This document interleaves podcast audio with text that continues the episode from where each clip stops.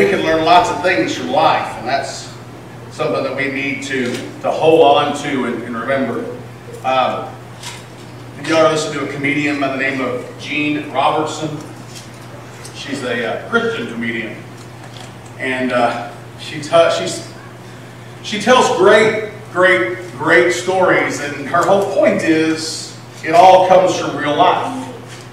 And uh, I wish I could remember the whole joke, but she tells she calls her her husband old rock brain because that's the side of the brain he uses. He's very methodical and he he does all of those things, and so she uh, ha- she keeps seven up pound cake in her freezer at all times. So so when there's a funeral or anything like that, she can pull one out and take it over to someone and, and give it to them as a gift. And she they had several funerals all in a row, and she went to her freezer one day and there were none left. And so she had to get some made, but she had some things she needed to get done. And so she gave him this big old list.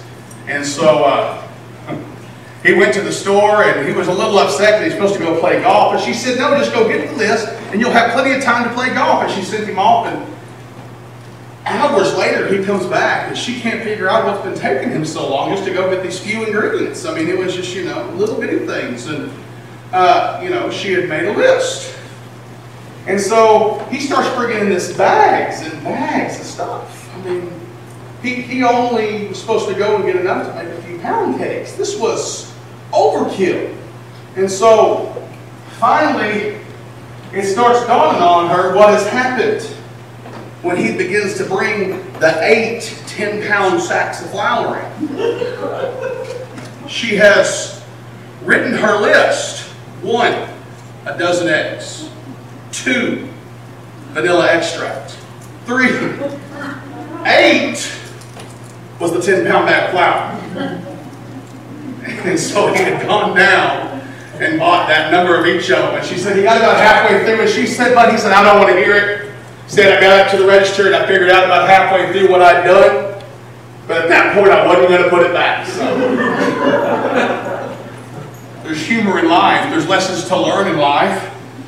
To learn to have, um, I lost my word again, discernment of, of what is what. I mean, if he would have stopped and read the list through first, he would have realized that it was one, two, three, four, five, six, seven, eight, rather than one dozen eggs, eight 10 pound bags of flour. Because he said, I, I realized I couldn't understand why he needed a dozen eggs but 80 pounds of flour. But uh, that's how it is. Lord, open the door so I can. How many times have we said that? How many times have we prayed that? How many times has that been the cry of our heart? Um, I know that I have said, and even in the past, I've been told to keep walking through a door until God closes. But recently, I have come to the, believe that sometimes we're asking the wrong questions, and therefore we're giving the wrong advice. There is this built in belief that the path of least resistance is the path that God desires. This idea that if, the, if, if, it's, if it's easy, God wants it for me. And in our text this morning, David is dealing with such a situation. Uh, if you look at the relationship between Saul and David, you see this very uh, soap opera esque relationship, for lack of a better word, right? I mean, it's David absolutely loves Saul. I mean, he's he's his mentor. He ends up being his father-in-law. There is this relationship there, and he is the one who, who David went to when Goliath was there and said, "Hey, I'll take out Goliath for you." There's this relationship between these two that has become very complicated. Because when Saul does not listen to what God has said, and the kingdom is rent from his hands, David is anointed to take his place. And so here Saul's son-in-law is there still serving Saul faithfully, still doing what he's supposed to do, and then Saul gets angry and throws a spear at him, tries to kill him. David runs away, and this cat and mouse wily. Coyote Roadrunner chase begins to happen, right? That's what's going on here.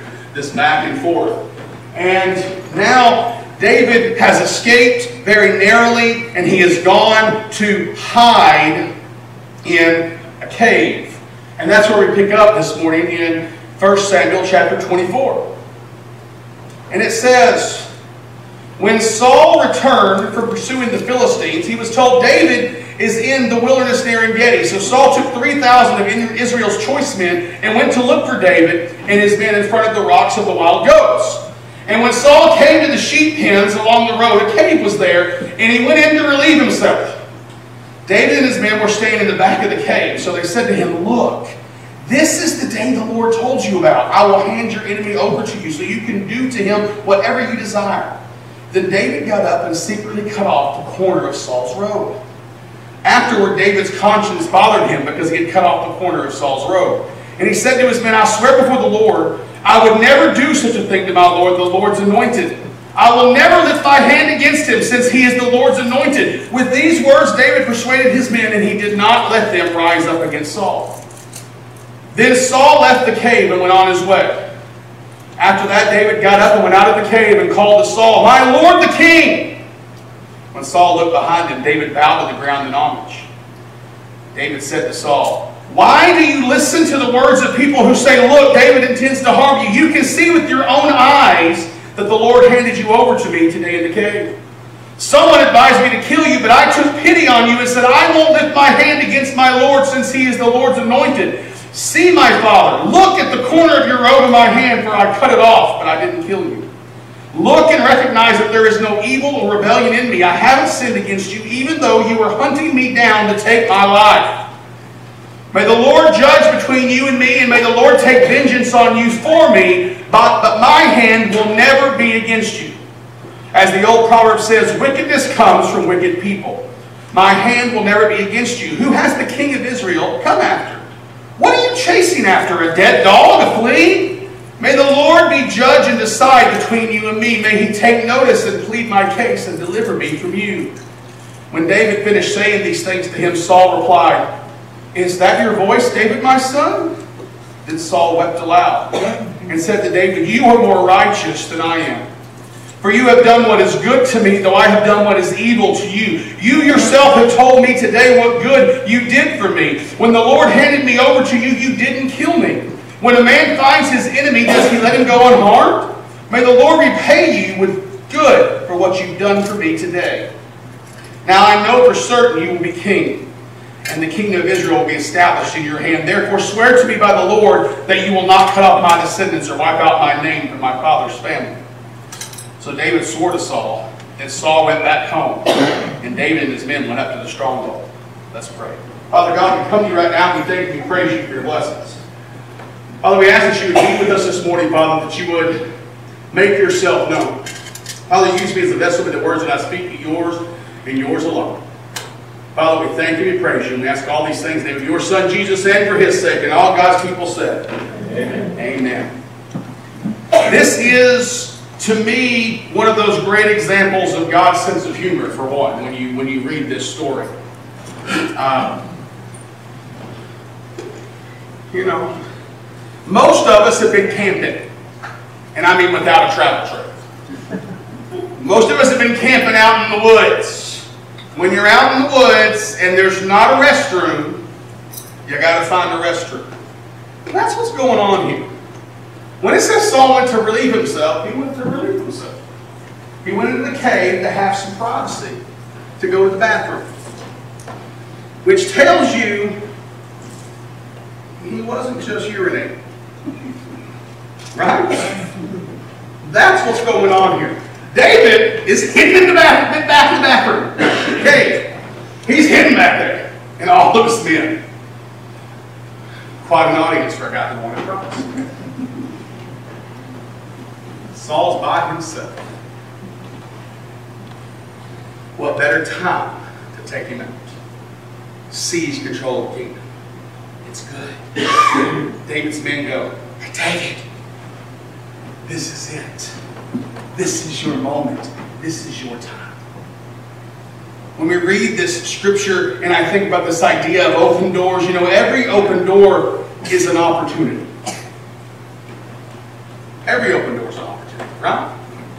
there's an opportunity to do something there. We had that general thought. Open door means opportunity. You can't go into a house or a building or a car. You can't get into a career or anything else without an open door. If the door doesn't open, there's no way you're getting in legally.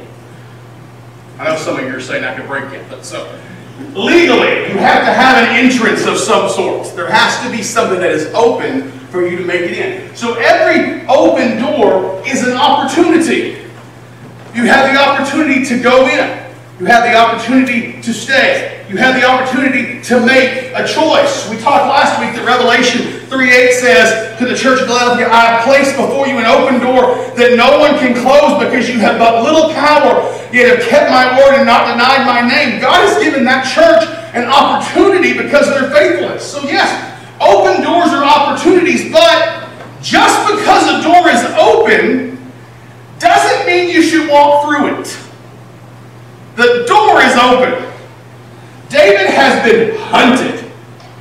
I mean, hunted. This isn't a TV show. This was real life.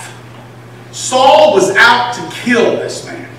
He knew at every turn he may have a spear thrown at him again. He's already twice had a spear thrown at, at the wall nailed him to the wall, took his coat off. I mean, this man knows that he is in trouble. And it's not just anybody looking for him, it's the king. He has all the resources he needs. He has been hunted for seven chapters. David's life has been in danger, and now he's in hiding. He is camped in a cave in the rock of the wild goats. And here comes Saul pursuing with 3,000 of Israel's finest soldiers. David is basically outmanned, outgunned, and he has no way out. He's in a cave. There's no back entrance. There is Saul and 3,000 men in front of him. That's it. That's where he has to go. And, and, things are so bad, the future king is living in a cave, hiding out, and then the unthinkable happens. Saul leaves his men outside and goes in to go to the battle. That's unthinkable. The king doesn't do something like that without having the cave checked out first. This is an open door. David has caught Saul literally with his pants down. That's where he's at. Literally, that's where he's at. And then I'm going, hey, take it. Oh, do it! Can you imagine the story in the Bible at that point? you have Ehud, who, you know, the sword kind of got a little way in his belly. We have all these weird stories. Saul would have been the most disgraced king in Israel if David would have stepped up right then. What a horrible way to die. And they said, Get him, get him, get him. His men said, The door is open. This is the opportunity you've been waiting for. Kill Saul. Be done with this. It makes sense. David wouldn't have another opportunity like this. There's no, there's no way. It's not going to happen again that Saul is going to be by himself, especially after today. Saul never again is going to be by himself because he knows now. He sees what happens. This made sense. He cuts the corner of his robe. And then he begins to feel guilty. He's been hunted for a long time, and he feels guilty because he cut off his robe because he cut off a corner of his robe. And his conscience gets the better of him. And he turns to his man and he said, No. The door is open, but it's not a door I need to walk through. So many times, open doors were in front of us, but it doesn't mean we need to walk through it. Doesn't mean that's the door we need to go to. I remember back, I was a sophomore in high school. Uh, freshman, sophomore, that's a long time ago. Um, I was a sophomore in high school.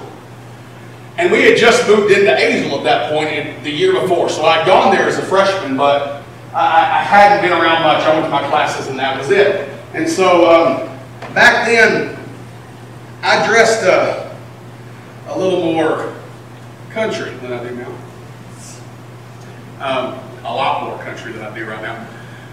Uh, and I walked into my biology class. It was an honors biology class. In my boots, jeans, shirt, and hat. And I sat down. And the teacher said, I think you're in the wrong class. I think you'd be on the other side. And so I already passed by that class. I'd already seen the open door. But that wasn't the door I was supposed to go in. Often we find ourselves in situations like that where we know the door is open and we could walk in there if we wanted to, but that's not where we're supposed to be. There are times that doors open and we go, oh, maybe, maybe I could go there and maybe I, I shouldn't. Maybe I should walk through. And then we walk through the wrong door and we find that our life is falling apart. It's so easy. Because you know, the door's open. We're supposed to go through it. But we have to ask ourselves a question about an open door and an opportunity in front of us. How does that opportunity, how does that open door line up with the character of God? Can I tell you a secret? The devil can also open doors.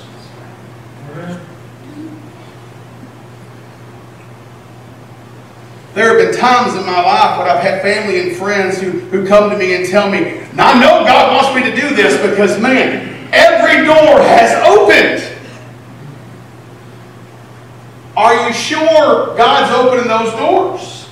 Are you sure that that's what needs to happen? There is a, an old Turkish proverb that I read this week that says, The forest was dying, but the trees kept voting for the axe because the axe had convinced him that because his handle was wood, he was one of them.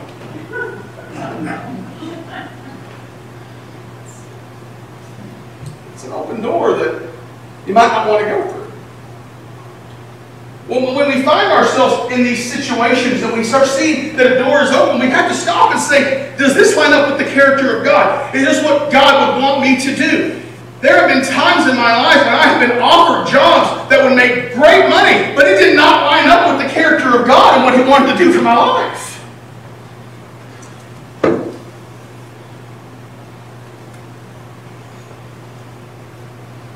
Have you ever found yourself struggling with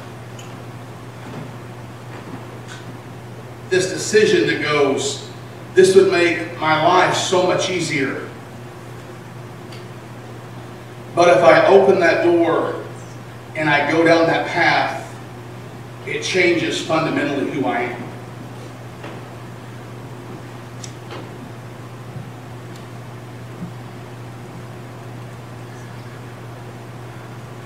I may step on some toes here. Uh, oh, um, Carrie's family and I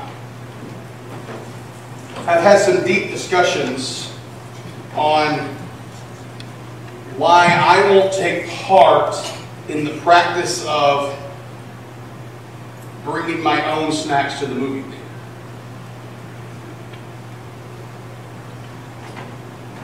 But they're ripping me off because of the process of those snacks, okay? But you're ripping them off by not buying the snacks they want you to buy as you go in there because they're not making as much money off that ticket as you think they are. And ask those questions. And I go, it's a door that I could walk through and it would be so much easier on me because let me tell you, a dollar pack of dots is a whole lot easier on me than a five dollar pack of dots.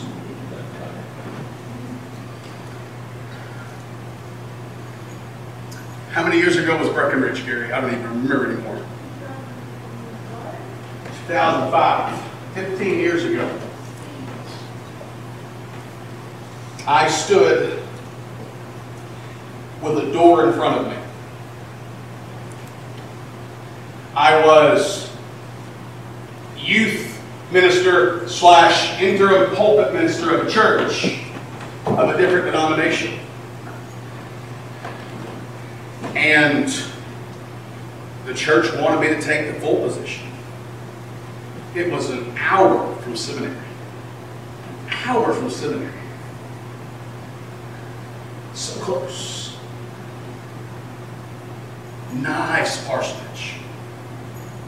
big salary.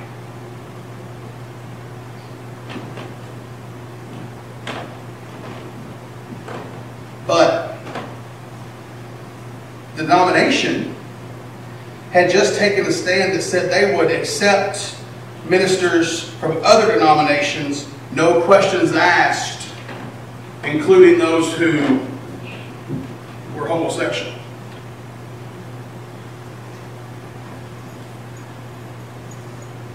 And Carrie and I looked at each other and we said, what, what do we do? This door would have kept me from having any more student loans. This door would have made me finish my degree two years faster. This door looked like it was checking off every box there was. It was a door that there are parts of me that desperately wanted to walk through it because I loved the people.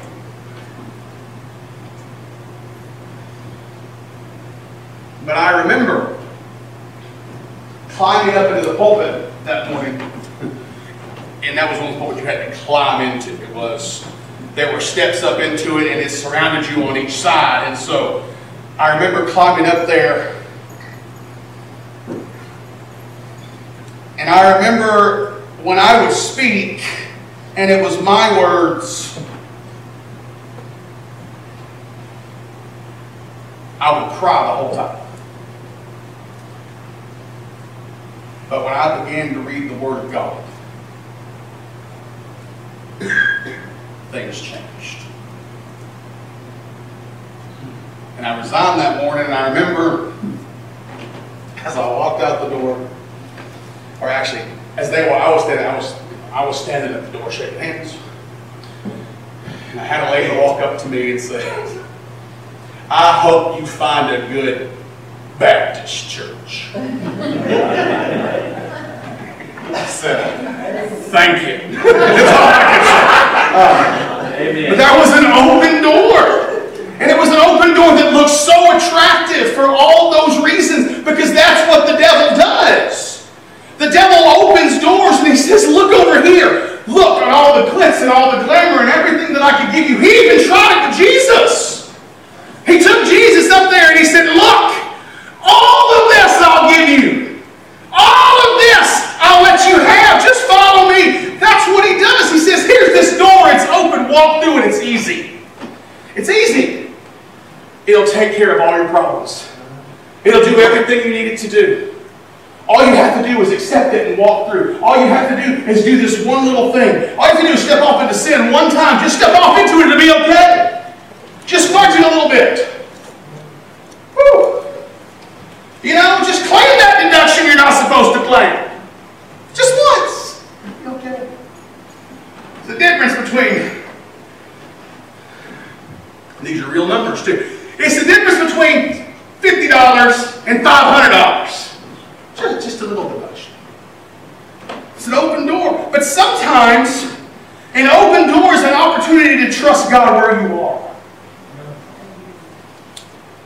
You know, the grass always seems greener, right, on the other side of the fence. The grass in my backyard is always greener than the grass in my front yard. The reason why? My septic tank is putting water on the backyard. If the grass is greener, it doesn't mean it's better for you. It might mean there's a lot of. Never mind. Uh, let's just be honest. Sometimes an open door is just the opportunity to trust God where you're at and not go somewhere else and not do something else. The door was open for David. He could rid himself of his greatest problem. This open door was an opportunity to know for David also just to trust God where he was at. And so he cut off the cloak. And he went outside and he said, Saul. And then he bowed down with his face to. What? This guy has 3,000 men who want to kill you. But he trusted God so much that he bowed with his face to the ground and said, My father Saul, God gave you to me and I didn't take that opportunity. And God continued to bless David. He continued to give him the things that he needed because David trusted him. Sometimes we have to trust God where we're at. Sometimes we have to trust God in our career, where I'm at. Sometimes it's trusting God with your family. Watch out for the murder warrant. Just saying, there's a little line right there. So trust me that I'm watching the murder report, okay? Sometimes you have to trust God where you are. Sometimes there are things going on in your family that you can't do anything about. You wish you could. You wish you could take those people and shake them and slap them around a little bit and say, get your head on straight. Sometimes it's just saying, God, I have to give it to you. It's saying, God, I can't do anything about it. There's nothing I do. Sometimes you have to just trust God with your finances. Ooh, that's a hard one sometimes. Because sometimes 2 plus 2 somehow equals 3. When I do premarital counseling, I always tell people that marriage math is funny math. Because they come to me thinking, well, I make $30,000 a year and she makes $40,000 a year, so we'll have $70,000. It doesn't work that way for some reason. 30,000 plus 40,000 in marriage money equals about 25,000. I don't know where the rest of it goes. It just happens that way. But you have to trust God where you are. If we're always looking for the greener pastures, we're like the cow out here on 1189 and I see every time I go to vote putting its head through that fence and then can't figure out how to get the horns back through it. Trying to get that grass over there has put them in a situation he can't get out of without help. So often we sit there and we go, I'll try just a little bit. And we dip our toe into sin, and it's not that bad. So we get a little further, a little further, a little further, and then all of a sudden we're trapped and we can't get out. We don't know what to do because we walked through an open door. You know, the easy path is not always God's path. I would venture to say that the easy path is rarely God's path. When God talked about salvation, or Jesus talked about salvation, he said, um, well, you know, foxes have dens, and birds of the sky have nests, but the has no place to lay his. He said, Narrow is the gate and hard is the road that leads to salvation. He said it is easier for a camel to go through the eye of a needle than it is for a rich man to enter the kingdom of God. Jesus always talked about the hard thing. And the problem is, we do preach a, a true message of salvation that says salvation is free to everyone, but sometimes we stop there and we don't talk about the things Jesus talked about. Because if we put up a sign, if our model of our church was Jesus' motto, come and die, people aren't going to come. We don't want to come and die. We want to have things our way and do things our way, but Jesus said, come and die. Follow me. Let the dead bury their own dead. No one who puts his hand in the plow looks back is fit for the kingdom of God. Enter through the narrow gate. We can't fall into the trap that the path of least resistance is the best way to go. Oftentimes, it's the path of most resistance that God blesses the most. We're, we're leaving today or tomorrow to go to Lake City. I haven't decided which one yet. Terry and I are still discussing that. Um, the last time we went, Micah was two, something around there and we went on a trail. Supposed to be an easy hiking trail. Um, well, we walked, and then we crossed the river on a log, and then we got to the trailhead a quarter of a mile later. And then the trailhead just kind of did this. And we just kept walking and kept walking and kept walking. And at some point, Micah just went.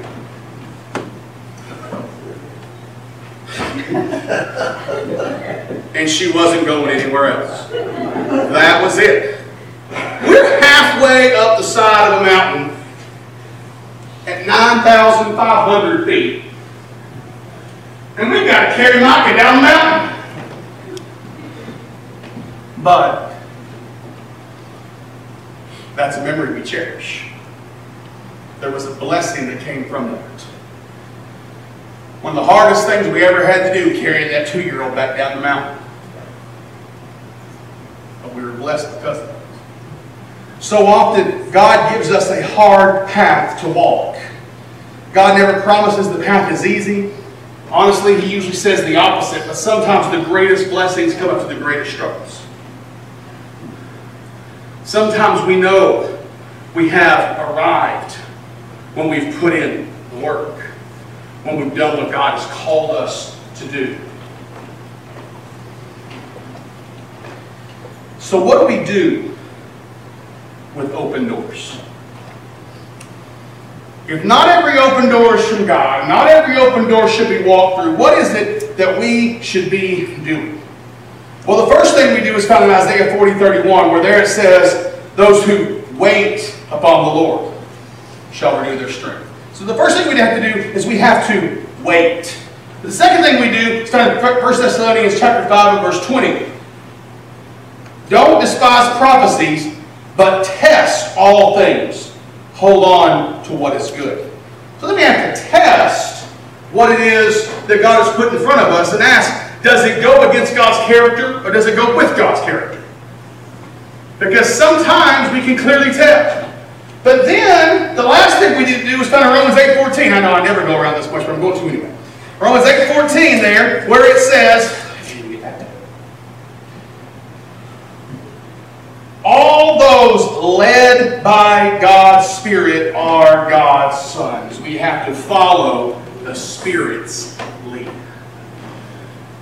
If there's something inside you going, I don't know about this, it's probably not God wanting you to do that. If there's something going, oh, um, danger, Will Robinson, danger, wait. If that's the door that God wants for you, that's the door God wants for you. You know, this this process happened a lot for, for me and Carrie as we were uh, interviewing here. there were times where I'd be like, we're done! Finished! And I would sit down to write an email, and I'd get an email from Candy. I'd be like, Okay, God, I'll wait. Let's just stop and wait. Let's see what it is that God wants. It's hard to do sometimes, right? It's hard to wait. We, we live in a society that says, go, go, go, go, go. I can get on the news and go around the world in four minutes. Woo! But I don't get much out of it. Because so often we hear a headline, and the headline doesn't say anything like what's really going on. I had that conversation with, with friend Walter back there last night. So, because there's this holiday that's supposed to happen. This, this payroll tax holiday. But it's a deferral. I was like, oh, I'm excited. Woo, I paid 12.4%. Hey, I, mm, that's a raise right there. And then I start reading it. And it's a deferral.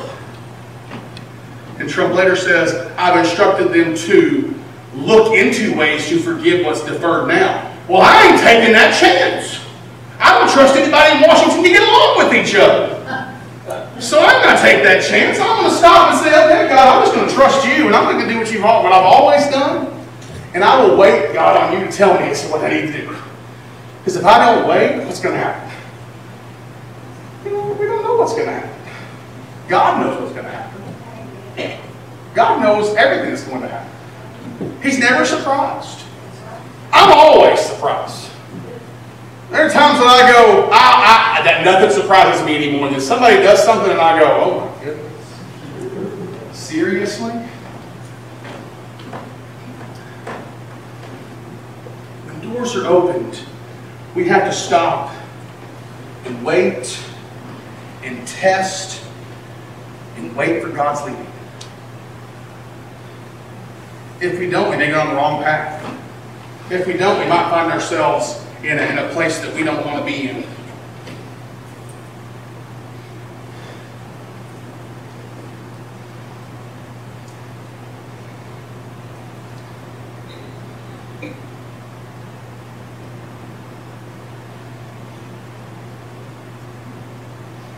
I remember times when I was a child that I would be very impatient. And I know all children are impatient. But sometimes I could be the most impatient. And I would decide that I was going to try to do it myself. And I would end up taking a lot longer to get it done where I would mess it up along the way. I, uh, I've improved some, but I have to ask Carrie. Um, I bought her a trunk this week, but it didn't come assembled. Hmm. Um, and I came home on Friday afternoon. She said, you can wait till we get back from vacation, but I'm not a person who wants to wait on those things. And so I sat down and I opened that thing up. And there were these little plastic screw holes that had to be put into these little pre-drilled holes in the wood. And you were supposed to tap them in with a hammer. They didn't fit in the hole. You can't tap it in if it doesn't fit in the hole. And so I'm sitting here going, I don't even have the tools that I need. I start beating on that thing. I'm looking, it's starting to bend. And I was like, okay. Pull myself back. I say, use the patience that you've learned and wait on God and say, God, how can I fix this? And he said, you have a drill. Well, duh. I got a drill I made the holes a little bit bigger at the top and guess what? They went in. Mm, but when I get in a hurry, I mess things up. Maybe this morning there is a door standing in front of you and you don't know whether or not you should walk through it. It looks tempting.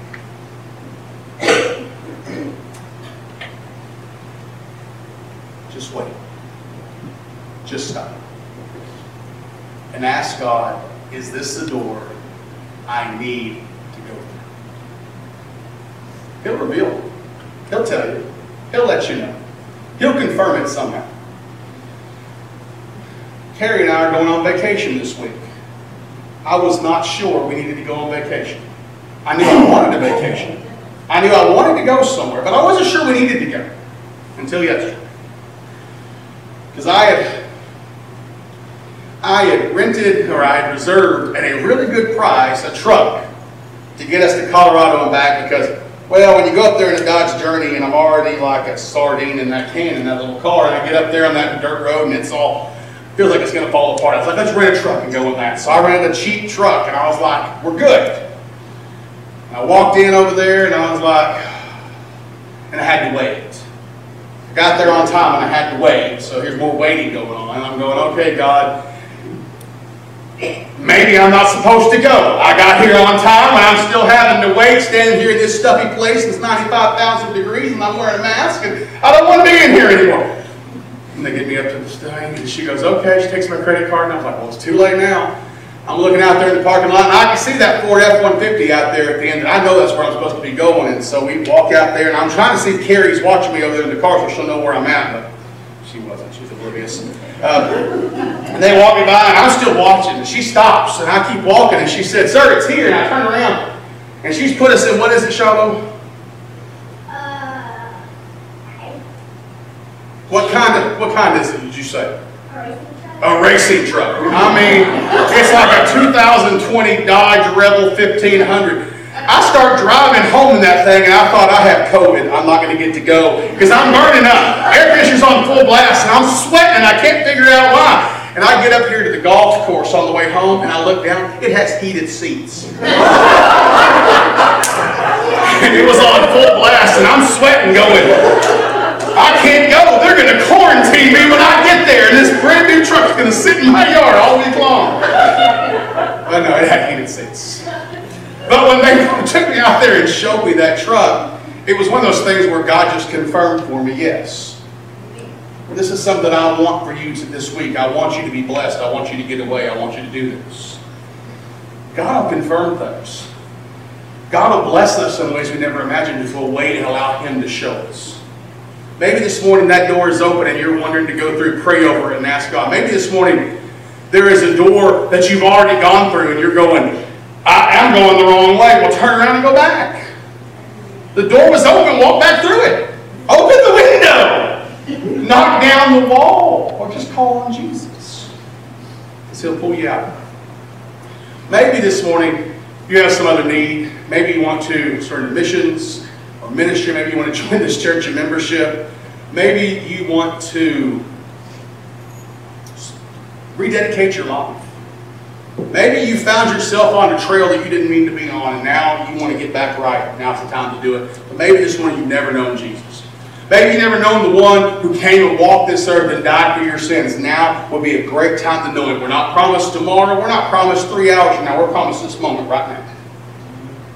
You need to know Jesus, come down the side and say, Brother Troy, I want to know Jesus, and we'll go from there. But whatever you're at, whatever you need, give it to Him. Pray.